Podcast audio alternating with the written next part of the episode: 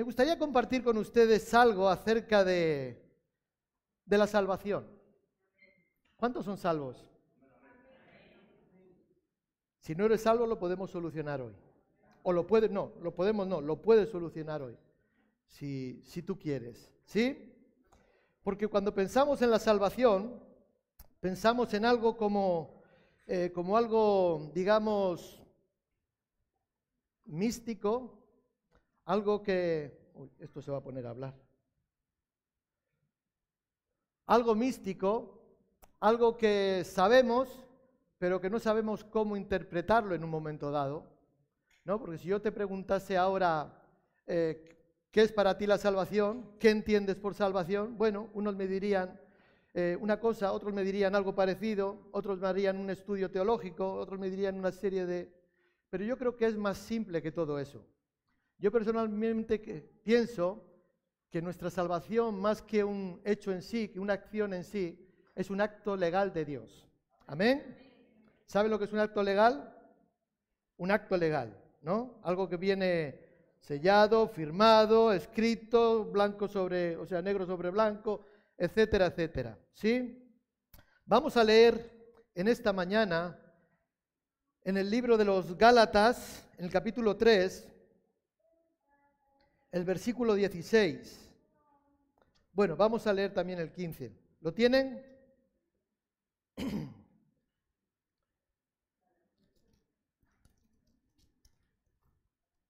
Gálatas 3, versículo 15 y 16. ¿Lo tienen ahí? Dice, hermanos, hablo en términos humanos. Un pacto, aunque sea de hombre, una vez ratificado, nadie lo invalida ni nadie le añade. Ahora bien, a Abraham fueron hechas las promesas y a su simiente. No dice ya las simientes como si hablase de muchos, sino como de uno. Y tu simiente, la cual es Cristo. Y vamos un poquito más adelante al libro de los Hebreos en el capítulo 11, en el versículo 13, y dice, conforme a la fe, murieron todos estos sin haber recibido lo prometido sino mirándolo de lejos y creyéndolo y saludándolo y confesando que eran extranjeros y peregrinos sobre la tierra. Amén. Decía que para mí la salvación la entiendo como un término legal, como un término legal, ¿verdad? Yo creo que para prepararnos para la cosecha de lo que Dios va a hacer, de lo que Dios va a hacer en nuestro medio y lo que Dios va a hacer en el mundo, debemos de saber dónde estamos, debemos de ubicarnos y saber dónde estamos, dónde nos movemos, qué es lo que somos, etcétera, etcétera. Conocer nuestra identidad en Cristo Jesús. Amén. Sí, porque por ejemplo sabemos cantar, unos mejor que otros, otros peor que... Pero sabemos cantar, conocemos nuestra liturgia, conocemos nuestros cultos, nuestras reuniones, sabemos lo que hay que hacer, etcétera, etcétera, el orden de nuestras reuniones y demás. Pero la realidad es que muchos creyentes desconocen lo que son en Dios desconocen su vida en Dios, lo que son en Dios y sus fundamentos en Dios. ¿Por qué digo esto? Porque la realidad la, vemos que cuando viene la prueba, huyen. Cuando viene la prueba, huyen. No, no conocen, no saben lo que son, no conocen realmente su identidad. Amén. Ahora, hablamos de la salvación. ¿Qué podemos entender acerca de lo que involucra nuestra salvación. Yo decía que más que una mera expresión de eh, se convierte en un acto legal. O sea, yo me hacía preguntas, ¿por qué la salvación? ¿Por qué de la salvación? ¿Por qué Dios se le mete eh, en su interior, en sus deseos de salvar al hombre? ¿Por qué de la salvación? ¿Cuál fue el propósito de la salvación cuando Dios da la salvación a todo el hombre? ¿Cómo Dios manifiesta la salvación? ¿Te has preguntado alguna vez? Bueno, yo estas cosas a veces me las pregunto y luego le estoy dando vueltas mucho tiempo. ¿sí? Pero, ¿qué es la salvación? Amén. Y para mí la salvación es algo tan simple, por eso decía de un acto legal, tan simple como que Dios pone una demanda o demanda algo en el hombre, en el ser humano, ¿verdad? Y, viceversa. El hombre pone una demanda a Dios, ¿sí? Porque Dios te demanda a ti, pero tú a veces le demandas a Dios, ¿no? ¿Cuántos le han pedido algo a Dios alguna vez? Gloria al Señor. Ahora, y para que, eh, digo lo de la demanda, esperando y entendiendo que se va a cumplir lo que se ha prometido, ¿no? ¿Me entienden? Vamos a ir adelante, ya lo van a coger. Gloria a Dios. Cuando Dios da su palabra, Dios siempre cumple su palabra. La palabra de Dios nos enseña que Él no es hombre para que mienta, ni hijo de hombre para que se arrepienta. Amén. Es más, Dios si promete, Él no puede echarse atrás. Nosotros a veces sí, a veces no. Ayer les contaba, el otro día creo que fue, les contaba que algo en la prisión me llamó el otro día la atención. Un joven, le estábamos allí tratando de, bueno, el hermano le estaba tratando de convencer para que asistiese a las reuniones el próximo sábado, el día siguiente cuando estuviésemos. Y resulta que, eh, bueno, ponía muchas excusas y tal. Venga, no, pero anímate porque te va a venir bien, porque ya antes has estado esto y lo otro, no. Dice, venga, dame tu palabra, que vas a venir. Y se quedó callado y dijo, mm, es que si te doy mi palabra, tengo que cumplir. No me puedo echar atrás. A veces nosotros nos echamos atrás, damos la palabra y luego, donde dije digo, digo Diego. No me acuerdo, ¿no? O cambio. Pero Dios cumple su palabra, cumple lo que promete, porque Él no puede echarse atrás. Cuando Dios habla, Entendemos que los cielos, la crea, la tierra, perdón, fue creado por la palabra de Dios, el poder creativo de Dios, ¿sí? Dice que en el principio era el verbo, la palabra y el verbo era Dios. Cuando Dios habló, por la palabra de Dios fueron creados los cielos y la tierra y todo lo que está creado, ¿verdad? Es más, hasta el universo fue creado por Dios. Es más, el universo, los cielos no pueden contener la gloria de Dios el firmamento se tiene que expandir. Ahora que vemos que hay tantos descubrimientos, han hecho catalejos de esos, digo catalejos, qué antiguo, por favor. eh, no, microscopios no, telescópicos, gracias. Telescopios de esos que ven, bueno, más allá, dicen el origen, quieren eh, encontrar el origen del universo cuando solamente tienen que ir a Génesis 1. Pero bueno, ahí siguen, ¿no? Entonces vemos que hay tantos avances y parece como que el universo es inmenso. Es más, yo creo que es inmenso porque se tiene que expandir para poder contener la gloria de Dios. Para poder contener la gloria de Dios. El firmamento, el universo, tiene que expandirse para poder dar cabida a Dios. Pero esto es lo maravilloso, iglesia. esto es lo maravilloso, lo que a mí me, me trastoca. Porque cuando yo, o sea, a veces pensamos que tenemos un, un Dios limitado un Dios pequeñito, ¿sí? Algunos se lo cuelgan aquí. Yo ahí lo dejo. Algunos lo ponen en las paredes. Yo ahí lo dejo. A veces pensamos que tenemos un Dios pequeñito, ¿verdad? Un Dios limitado. Pero Dios, pero nuestro Dios, tiene todo, todo bajo su control. Amén. Y ese Dios que es tan grande que los cielos de los cielos no pueden contener su gloria, ese Dios que dice que la tierra es el estrado de sus pies, vamos, donde Dios reposa sus pies, ¿sí? Cuando a lo mejor está cansado de trabajar, no lo creo, pero ustedes me entienden, ese Dios puede vivir en el corazón de alguien que le alaba, que le adora y que le respeta. Amén. En ti y en mí, ese Dios tan grande puede vivir. Cuando tú le recibes, cuando tú lo aceptas, ese Dios tan grande que los cielos y el firmamento no pueden contener su gloria, puede vivir ahí, en un corazón que le, que le adora, que le sirve y que le alaba de corazón. Yo quiero compartir rápidamente en esta mañana cuatro cosas, cuatro cosas que Dios hace en relación a la salvación.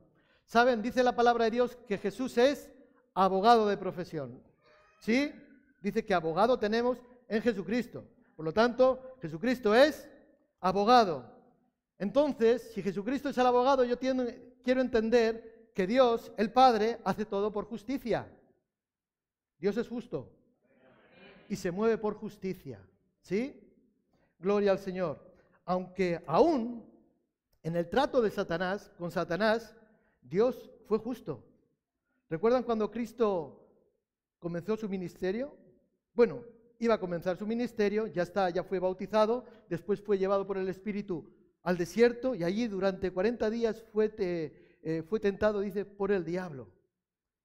Pero por eso digo que aún en el trato con Satanás, Dios fue justo. ¿Sí? Es como que Cristo viene a la tierra, Dios viene a la tierra, Dios se, encarga, se encarna en la persona de Jesucristo, viene a la tierra y ahora se enfrenta al diablo, a Satanás, y es como que viene a hacerle saber, he aquí diablo, ya estoy aquí. Ya he venido, vengo a imponer mi reino, vengo a implantar mi reino, a establecer el reino de los cielos en este mundo. Tu reino, tu mundo, tu, tu tiempo se ha acabado. Así que aquí estoy y vengo a establecer mi reino. Dios se mueve por justicia. Amén. Y lo primero que Dios hace en cuanto a la salvación, en cuanto al trato con los hombres, es que Dios da promesa. Acabamos de leer que Dios le dio las promesas a quién? A Abraham. A Abraham fueron hechas las promesas y a su simiente, no dice a muchas simientes, sino dice a la simiente. ¿A quién se estaba refiriendo? A Cristo. A Cristo. ¿Dónde estaba Abraham? Perdón, ¿dónde estaba Cristo? Si Abraham vivió 2500 años, 2000, 2000 años antes que Jesucristo, cuando vino a la tierra, ¿dónde estaba Jesucristo? Si está hablando de la simiente de Abraham, yo creo que Jesucristo estaba escondido en los lomos de, Abraham. ¿Sabes que Dios tiene la capacidad, voy a decirlo así, para que nadie se escandalice, la capacidad de esconder tesoros en los lugares más insospechados. Dios sabe esconder tesoros aún, entiéndame bien, con su mente espiritual, no con su mente carnal, en cubos de basura. ¿Sí? No, se lo explico. Dios puede esconder su gloria en una prostituta. Dios puede esconder su gloria en un drogadicto. Dios puede esconder su tesoro, su gloria en un marginado. Sí, lo hizo con un, con un perseguidor de la iglesia, lo hizo con alguien que mataba cristianos, lo hizo con alguien, con alguien que robaba, que era contrario a su pueblo. ¿Sí? Ayer alguien me decía, mm, ayer o antes de ayer me hablaban de Rajad la prostituta que ayudó a aquellos espías que llegaron, ¿recuerdan? Sí, pues fíjate, dice que de la genealogía de Cristo aparece esta. ¡Wow! Dios puede esconder sus tesoros en los lugares más insospechados. Así que, el otro día nos compartía, creo que era María, o hablábamos, ya no recuerdo, pierdo la noción, perdónenme. Yo creo que el COVID nos ha impedido a todos. Y luego aparte que yo también tengo problemas, no sé, será. Nos decía que algunos, sin saberlo, hospedaron ángeles. ¿Te imaginas? ¿Te imaginas, Esther, que estés viviendo con un ángel? Bueno, íbamos a decir un ángel o un angelote. ¿Eh? ¿Y tú sin saberlo? Gloria al Señor. ¿Te lo imaginas? Aleluya. Por lo tanto, lo primero que Dios hace con el hombre cuando trata con él es promesa. Los grandes tesoros, decíamos, de Dios se esconden donde la gente menos espera. Ahora, ¿qué decía el apóstol Pablo? ¿Dónde está? ¿Dónde está guardada? En vasos de barro. En vasos de barro para que la gloria y la excelencia no sea nuestra, sino sea de oro. ¿Qué quiere decir? Que es algo frágil, algo que tenemos que preservar, algo que se puede romper quizás, pero Pablo decía que está en vasos de barro. ¿Qué quiere decir? Que si somos algo, somos algo por la gracia de Dios. Sí, si algo podemos es por la gracia de Dios. Si algo tenemos es por la gracia de Dios. Amén. Gloria al Señor. Aleluya. No tengo que ser más santo para ganarme el favor de Dios. No hay nada que yo pueda hacer para ganarme el favor de Dios, para que Dios me ame más. ¿Sí? Dios te ama a ti aún cuando pecaste. ¿Te acuerdas que estábamos muertos en delitos y pecados y Dios nos recibió? Gloria al Señor. O sea, no hay nada, no tengo que hacer nada para ser más santo, para ganarme a Dios. No hay nada que limite el amor de Dios hacia mi vida. No hay nada, porque Dios, como cantábamos, Dios es bueno. Dios es bueno. Dios tiene todo el poder. No hay nada que limite el amor de Dios. Él permanece fiel, aun cuando nosotros somos infieles. ¿Sí? ¿Has sido alguna vez infiel? No confieses ahora que está tu esposa.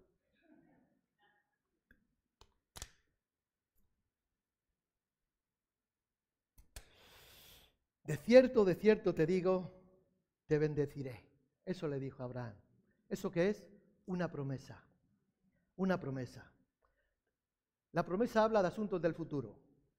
La promesa no habla de ahora. La promesa habla de asuntos, de asuntos del, futuro. ¿Qué le dice? Te voy a bendecir. ¿Cuándo? Ah, no sé, te voy a bendecir. Bueno, habla de asuntos del futuro. No, eh, voy a ir a visitarte a tu casa. ¿Cuándo? Ah, bueno, ya, mire, una promesa.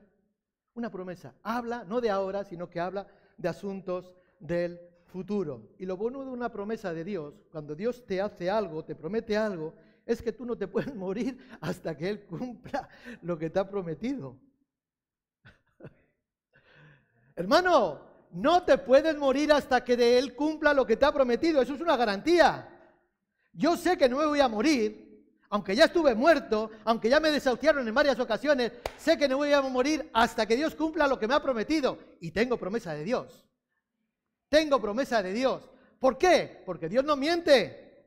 Dios no miente, Él cumple lo que ha prometido. Por lo tanto, si tienes promesa de Dios, alégrate, gózate en el Señor, porque Él va a cumplir lo que te ha prometido. ¿Por qué? Porque Él no se echa atrás. Amén. Promesa, promesa viene del griego propósito. ¿Qué es propósito? Propósito es, viene también de la raíz eh, prótesis. ¿Sí? ¿Saben prótesis? ¿Qué es una prótesis? Al que le falta el brazo le ponen un brazo. Es poner lo que falta, añadir lo que falta. O sea, ¿qué pasa con la promesa? La promesa es como que te ayuda a caminar. ¿Sí? Algunos necesitan bastón. Propósito. Entonces una promesa es como el propósito. Nos ayuda a caminar, nos mantiene estantes. La promesa nos da vida, te da propósito. Una persona sin propósito no vive. Hay estudios, hay estudios ya desde hace mucho tiempo, y quizás alguna vez lo hemos comentado aquí, pero hay estudios que dicen, dale a un abuelo, dale a un anciano un perrito, y ese anciano no se muere no se muere. ¿Por qué? Por el propósito de tener que sacar el perrito todos los días a la calle. Yo los veo allí en mi barrio.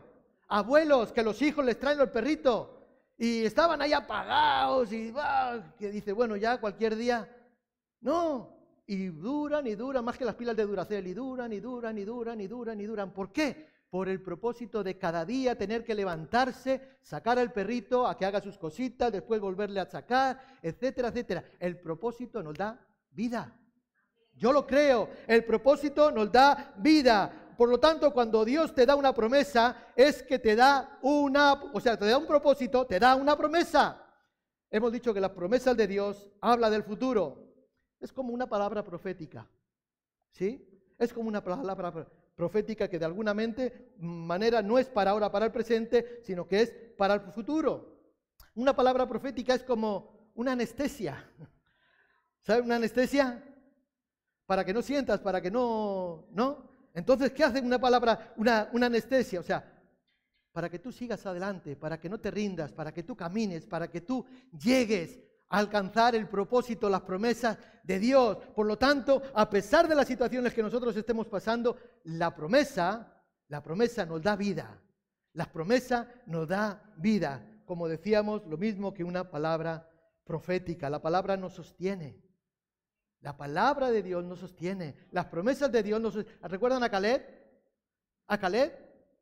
¿Sí? Uno de los dos espías que entraron a la tierra prometida. Ni aún Moisés entró, pero allí cuando eran de 80 años y estaban en la repartición de la tierra. ¿Recuerdan? ¿Qué decía Caleb?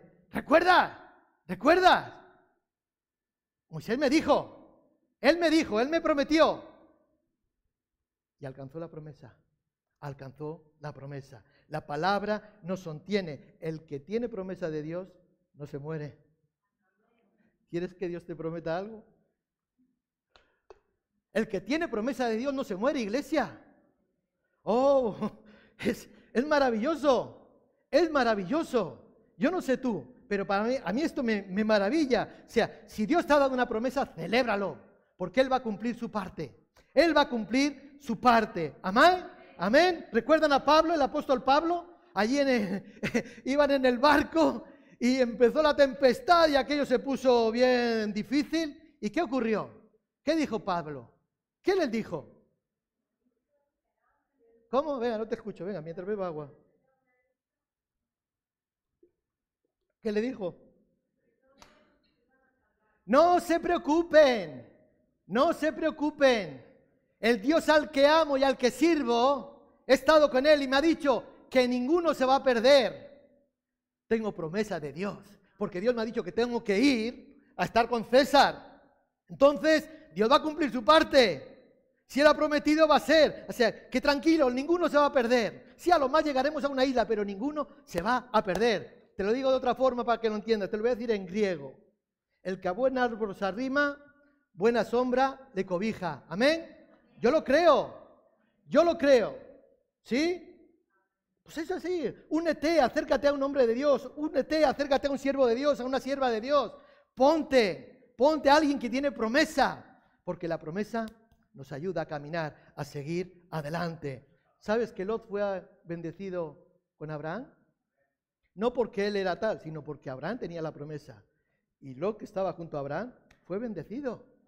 Así que arrímate a alguien que tiene promesa de Dios, a un hombre o a una mujer que tiene promesa de Dios. Lo segundo que Dios hace en cuanto a la salvación es juramento. ¿Sabe lo que es un juramento? ¿Qué es un juramento? Vamos a leer en Hebreos, capítulo 16.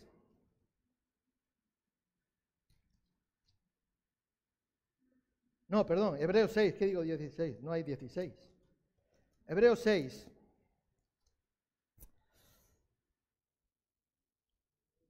Decíamos antes que la promesa habla del futuro, pero el juramento habla de ahora.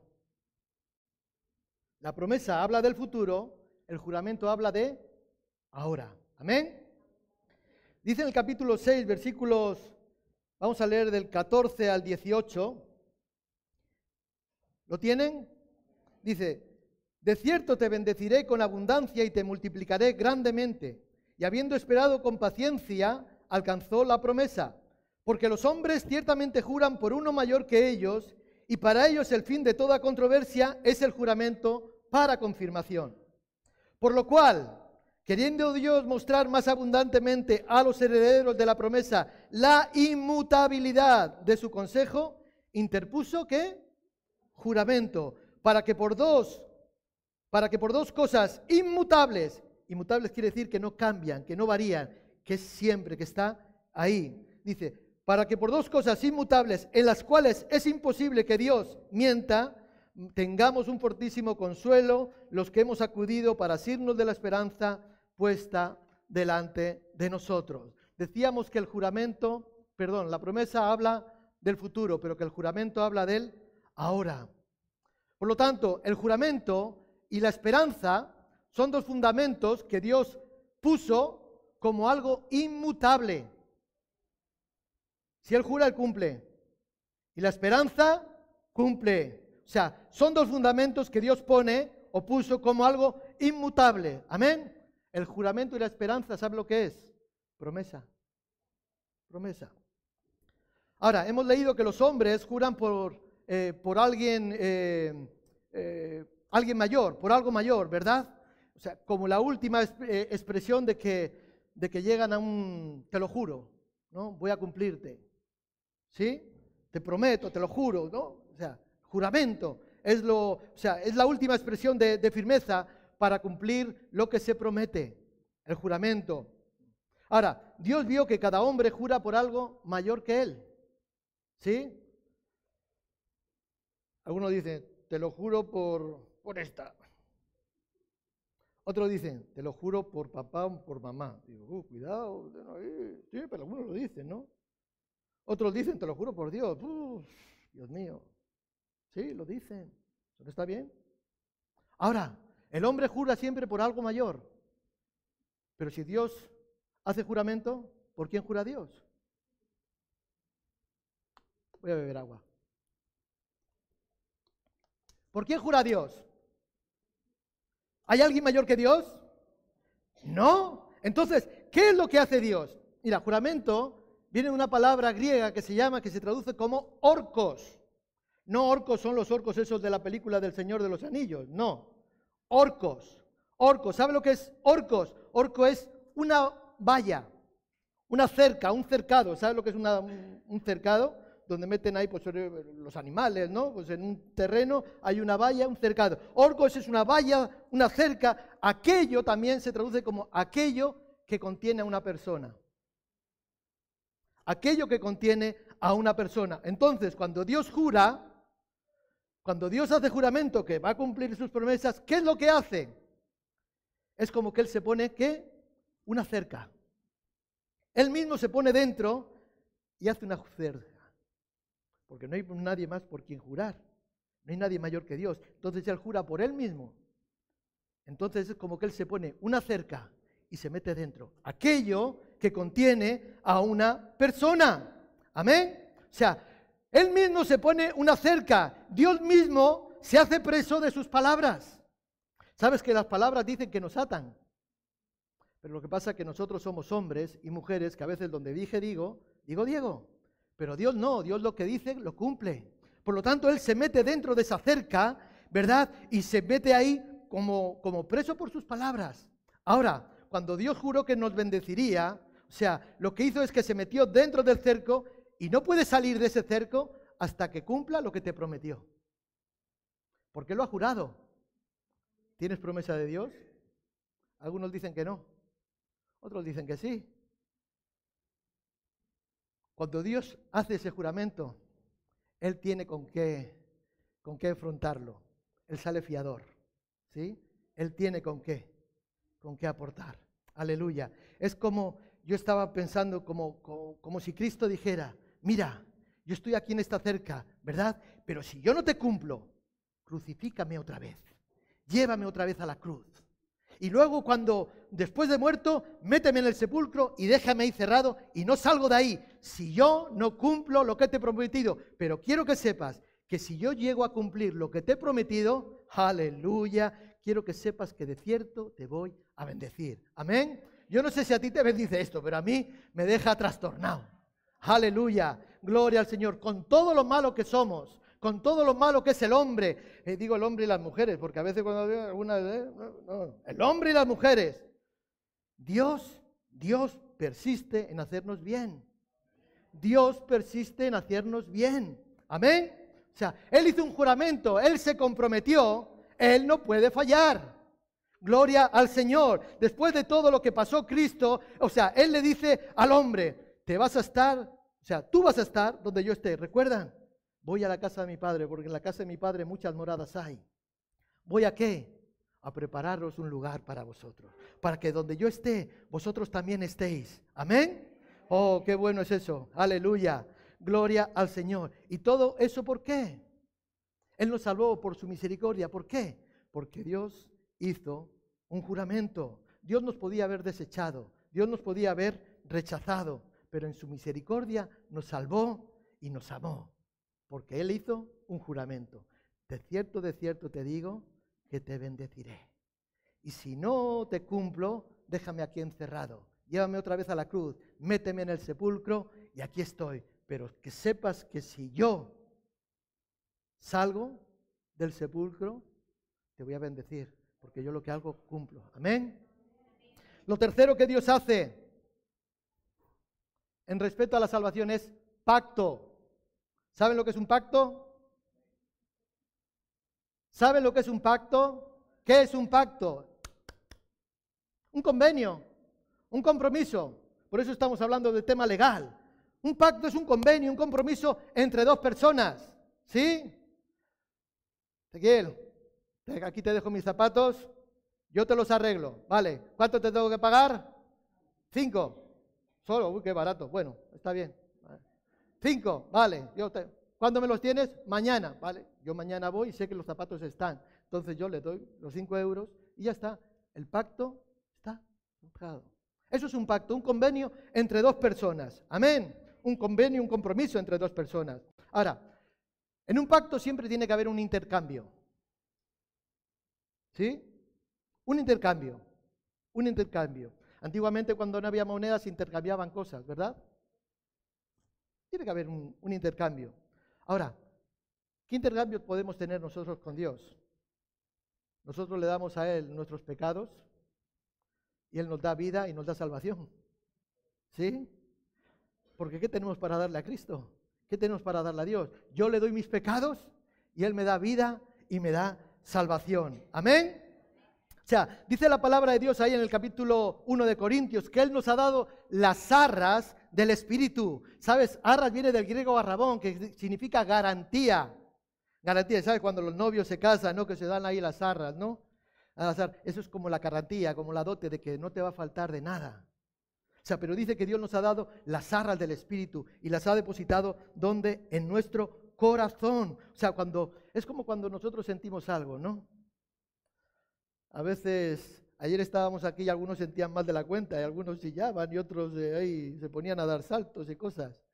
Y bueno, algunos lo sienten así al Señor, otros lo sienten llorando, otros lo sienten riendo, otros lo sienten danzando, otros lo sienten de rodillas, otros lo sienten en el vocerío, otros lo sienten en el silencio. Bueno, Dios es así a veces, ¿no? Nosotros sentimos a Dios de esa forma. Ahora, cuando nosotros sentimos algo de Dios, estamos, está, está, es como si nos estuviese diciendo, eres propiedad mía. Eres propiedad mía. Amén. Ay. El anillo, no lo voy a romper hoy, no te preocupes, Jersey, no te voy a pedir el martillo. El anillo, ¿qué dice este anillo? Que hay un pacto, algo legal, firmamos un papel, ¿sí? En el juzgado, ¿no? Yo le digo a los novios, lo más importante no es casarte delante del pastor. Quizás para ti sea, para mí es lo más importante, pero lo que realmente es importante es cuando tú vas al registro civil y firmas. Eso es lo que realmente certifica, eh, porque después se van, eh, después se van y ala, quédate con los niños, yo me llevo el coche, me quedo con la casa y tú con los niños. Ah. Pero si hay algo escrito, hay un pacto, hay un convenio. Amén. Ahora, ¿qué dice este anillo? Que hay un pacto, un compromiso entre nosotros. Este es el compromiso externo y habla de lo, de lo interno, del pacto. ¿Sí? De que yo me debo a ella y ella se debe a mí, de que hasta que la muerte nos separe, hasta que la muerte nos separe, cariño, tenemos que seguir. Aleluya. Gloria al Señor. El anillo de compromiso es la visión externa, decíamos. Dios no se mueve por lástima. Dios no se mueve por pena. ¿Sí? A Dios no le puede dar. Ay, Diosito, ayúdame. No. Ay, que mira. Algunos vienen, vienen, vienen, y sobre todo cuando se está poniendo la cosa dura, ¿no? Es más, aquellos que se han apartado, que se han alejado, que después empiezan y vienen, vienen ay, ay, ay, ay, porque se les empieza a complicar todo el tema. Y vienen a darle pena a Dios. Y Dios no se mueve por la pena ni por la lástima. Dios se mueve por pacto. Dios se mueve por pacto. Si tú tienes pacto con Dios, Él cumple su parte. Él cumple su parte. Amén. O sea, Dios no nos, o sea, nos persigue donde quiera que estamos. Esta mañana estaba leyendo un poco y me estaba acordando de una historia que me contaron hace unos años unos jóvenes de Logroño. parece ser que esta joven, lo voy a hacer rápido, esta joven se alejó de la iglesia, dejó de ir a los cultos, dejó de, de participar con los jóvenes. ¿Y dónde se fue? Al pasaboga a mover el esqueleto. Y allí se iba de fiesta todos los fines de semana en vez de ir a la iglesia con sus antiguos amigos, los hermanos en la fe, compañeros, etcétera, etcétera. Y se alejó del Señor y se iba a la discoteca a bailar, a bailar. Y de repente, ella sin saberlo, ni ellos tampoco, de repente a alguno de los jóvenes se les ocurrió la idea de poder ir a evangelizar allí a las puertas de las discotecas. Sí, sí, sí, por la noche. Bueno, por la tarde-noche y se iban allí a hablar del Señor. y allí se encontraron a tal, a esta chica. Bueno, esta chica al final regresó a la iglesia y ella contaba en su testimonio y decía, aún, o sea, cuanto más yo veía, aún a los lugares más inhóspitos, Dios viene a buscarme. Dios viene a buscarme, Dios viene a rescatarme. ¿Por qué? Porque Dios tiene pasión por nosotros. Dios ha hecho un pacto, Él se mueve por pacto. Dios, o sea, se acordó, ¿recuerdan el pueblo de Israel? Cuando estaban en clamor, en gimiendo, llorando, sometidos bajo la esclavitud del faraón, ¿qué dice? Que Dios miró desde los cielos y se acordó. ¿De qué? Del pacto que tenía con Abraham, con Isaac y con Jacob. Y después dice que él lo reconoció. Dios se mueve por pacto y por causa del pacto con Dios, Él se va a acordar de ti, no se va a olvidar. Dios se va a olvidar de ti, no se va a olvidar de ti, te va a reconocer donde quiera que tú estés. Amén. Tus hijos que no sirven a Dios, no te preocupes. Dios se va a acordar de ti porque tienes pacto con Él. Amén. O sea, sí, no desesperemos. Hay pacto con Él. ¿Qué ocurre? ¿Qué ocurre con el seguro médico? ¿Cuántos están asegurados? No me diréis que todos trabajáis en B. Alguno tiene que haber. Yo sé que hay alguno, pues ya sé. ¿Estamos asegurados? Esther está asegurada. Aleluya. ¿Qué pasa, Esther? Bueno, no sé si eres... Sí, el seguro. Eh, el seguro, vuestro seguro médico del trabajo, ¿a quién cubre? ¿A la? ¿Cubre a papá o a mamá, a los niños? Por ejemplo, los niños, pero los niños trabajan en tu empresa? No, pero les cubre el seguro. ¿Cómo es eso? Ah, o sea, son bendecidos por el trabajo del padre. Bien, eso es... O de la madre, según. Claro, hay que poner los puntos sobre la sí. Aleluya. O sea, son bendecidos, no tienen que trabajar, no tienen que estar en la presa, pero parece como que la bendición, si tiene algún problema médico, pues van al médico y el médico les atiende, porque tienen, están asegurados. No porque trabajan, sino por sus padres. Amén. O sea, ahora, la póliza de Cristo está a nuestro nombre. Está a nuestro nombre. Está tu nombre. Está mi nombre. Amén. Ahora, yo creo que por amor a Dios, por la misericordia de Dios y la misericordia que, que, que, Dios muestra, esa póliza que nosotros tenemos contratada con Cristo alcanza aún a nuestros seres queridos, a nuestros familiares. Aunque sean inconversos, Aquel hijo tuyo que está todavía loco, que no acabas, que no sabes cómo hacerlo meter en vereda, no te preocupes. No te preocupes, la póliza la alcanza él. Ahora recuerden que la salvación es personal e intransferible. No quiere decir que tú porque seas salvo, tus nietos, tus hijos van a ser salvos. No, tus hijos tendrán que entrar en pacto con aquel que quiera hacer pacto con ellos. Pero entre tanto se manifiesta la salvación en ellos, hay como una cobertura, como una protección. Alguna vez les he contado hace unos años, hace unos años, Aleluya. Si es para el Señor, dáselo más fuerte. Si es para el Señor, dáselo más fuerte. Aleluya. Alguna vez les he contado, un día nos, disponíamos a ir al, culto, estábamos allí en Astrabudúa, eran las 10 menos cuarto, a 100 de la mañana para salir para el culto. Suena el teléfono y coge María el teléfono y nuestro hijo David había ido a, Madrid a un evento de patinaje, él es patinador, él es skater, y hemos tenido un accidente. ¿Un accidente? ¿Qué ha pasado? No, nada, no, no, ha pasado nada, pero a mi compañero, pues eh, pasábamos un paso de cebra y, y el coche, bueno, a mí casi casi ni me ha rozado, pero a él se lo ha llevado por delante y le ha roto las piernas, estamos en el hospital, temas de UCI, no sé qué. dice, por suerte a mí no me ha hecho nada. Digo, por suerte por el pacto que tu padre y tu madre tienen con el Señor. Hay una cobertura, hay una protección. En tanto que la salvación se manifiesta en ellos, hay una, una cobertura de protección. ¿Por qué? Porque entramos en pacto con Jesús. Amén. O sea, entendemos claramente que Dios se mueve solamente por pacto. Yo lo creo. Hacer pacto con Dios es invitar a Jesucristo a entrar en nuestro corazón y de aceptarle como nuestro Señor y Salvador. Y si hay alguien aquí en esta mañana que no ha aceptado a Cristo como su Señor y Salvador y quiere hacerlo, luego podemos orar por ti. Amén. Amén. Tiene que haber un intercambio. Tú le das tu vida, decíamos, tu vida de pecado, y Él te da salvación y te da el Espíritu Santo de Dios. Amén. Y lo cuarto y último que Dios hace con respecto a la salvación es testamento. Estamos hablando de legal, términos legales. El testamento. ¿Qué es un testamento? ¿Has hecho el testamento? ¿A quién le vas a dejar el gato? ¿El perro? ¿Los vasos que te regaló la abuela cuando te casaste?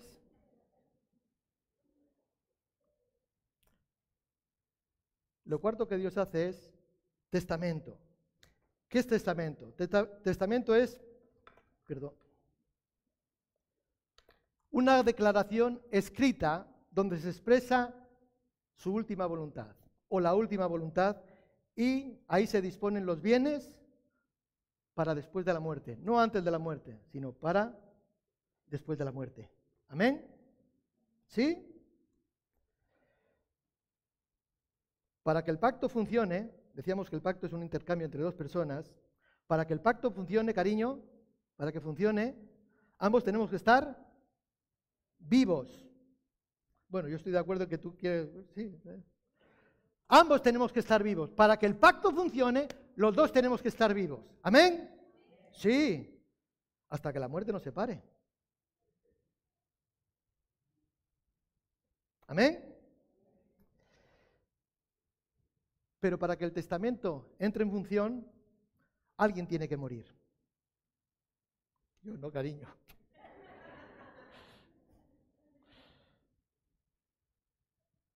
Repito, para que el pacto funcione, ambos tienen que estar vivos. Para que el testamento entre en función, uno tiene que morir. Uno tiene que morir. ¿Te quieres morir? Amén. Dios nunca muere. Dios nunca muere, ni nosotros vamos a morir. Somos seres eternos, somos seres espirituales. Amén. No somos humanos tratando de vivir una vida espiritual. Tenemos el orden invertido. ¿Qué dice la palabra de Dios? Aunque el hombre exterior se pone feo, gordo, se arruga y se va deteriorando, el hombre interior que hace, o sea, que vamos a más. Nosotros tenemos el orden invertido. La realidad es que para nosotros que estábamos muertos, ahora estamos tomando vida. Y vamos a más, por lo tanto, no vamos a morir porque hay una vida eterna. ¿Cuántos creen en la vida eterna? Pero si no ha llegado, lo creemos porque tenemos promesas de Dios. Amén. El testador, el que escribió el testamento, es el que tiene que morir. No los que van a recibir el testamento, sino el testador, el que va a dejar los bienes, es el que tiene que morir para que el testamento entre en funcionamiento. ¿Me siguen? Es así, ¿no? ¿Sí? Ah, quizás alguna ha recibido alguna vez se ha visto en alguna ley de esta, yo todavía no. Y espero que pase mucho tiempo que no. Bueno, no sé si habrá. Gloria al Señor. Dios nos dio las promesas. ¿Qué dijo? Te bendeciré, te multiplicaré, tu descendencia será bendita, ¿verdad? Vamos allá, Deuteronomio 28 nos habla de las bendiciones de Dios, ya no estarás arriba, estará, o sea, ya no estarás abajo, estarás arriba, no serás cola, serás cabeza, te bendeciré, tu entrada, tu salida, tu artesa de masar, tus animales, bueno, hasta los perritos, todo te lo voy a bendecir, todo, todo. O sea, Dios hemos dicho que nos da primero que las promesas. Después que hemos dicho que nos jura por Él mismo, que va a cumplir lo que Él ha prometido. Amén. Y yo creo que como Dios está tan interesado en bendecirte en todo ello, Él entra en pacto. Entra en pacto. El pacto no se puede romper. ¿Qué más quieres? ¿Qué más quieres? ¿Qué más quieres? Amén. Pero yo creo que a veces parece como que no nos entra, como que no mm, somos duros, duros de mollera. Mi esposa dice que yo soy duro de mollera. Y la verdad que a veces sí soy duro de mollera. Lo digo para mi vergüenza. ¿A que sí? Y como a veces no nos entra, como a veces no acabamos de comprender todo lo que Dios quiere para nosotros, cómo Dios quiere bendecirnos, cómo Dios quiere que, eh, que multipliquemos, cómo Dios quiere prosperarnos, etcétera, etcétera, ¿verdad? Dios hace un testamento, ¿no? Y él es como que dice, venga, vamos delante del juez de toda la tierra, porque hay que ir delante de una autoridad a firmar un testamento, ¿verdad? Y yo voy a firmar, pero no voy a firmar con la pluma estilográfica que a veces Chomin utiliza. No, voy a firmar con mi sangre voy a firmar con mi sangre. El testamento lo voy a firmar con mi sangre. De cierto te bendeciré, de cierto te multiplicaré, de cierto daré de ti a alguien próspero, etcétera, etcétera. Vamos un momento a Hebreos capítulo 9, rápidamente. Hebreos 9, versículo 15, 17 dice, así que por eso es mediador de un nuevo pacto, para que interviniendo muerte para la remisión de las transgresiones que había bajo el primer pacto, los llamados reciban la promesa de la herencia eterna, porque donde hay testamento es necesario que intervenga muerte del testador, porque el testamento con la muerte se confirma, pues no es válido entre tanto que el testador vive. Un poquito más adelante, en el capítulo 12, el versículo 24, fíjate lo que dice, a Jesús, mediador del nuevo pacto, y la sangre rociada que habla mejor que la de Abel. Amén. Jesús sabe que el testamento no puede hacerse, puede hacerse vigente a menos que Él muera. A menos que Él muera. ¿Sabes que Cristo murió? ¿Por quién? No, no, no digas por nosotros, di por ti. Por mí. Por mí, por nosotros. Jesús cumple la doble función. ¿Sí? ¿Cuál es la doble función? O sea, para que entre en vigor el testamento, resucita para que se cumpla. O sea, Él muere para que entre en vigor. ¿Y ahora qué hace?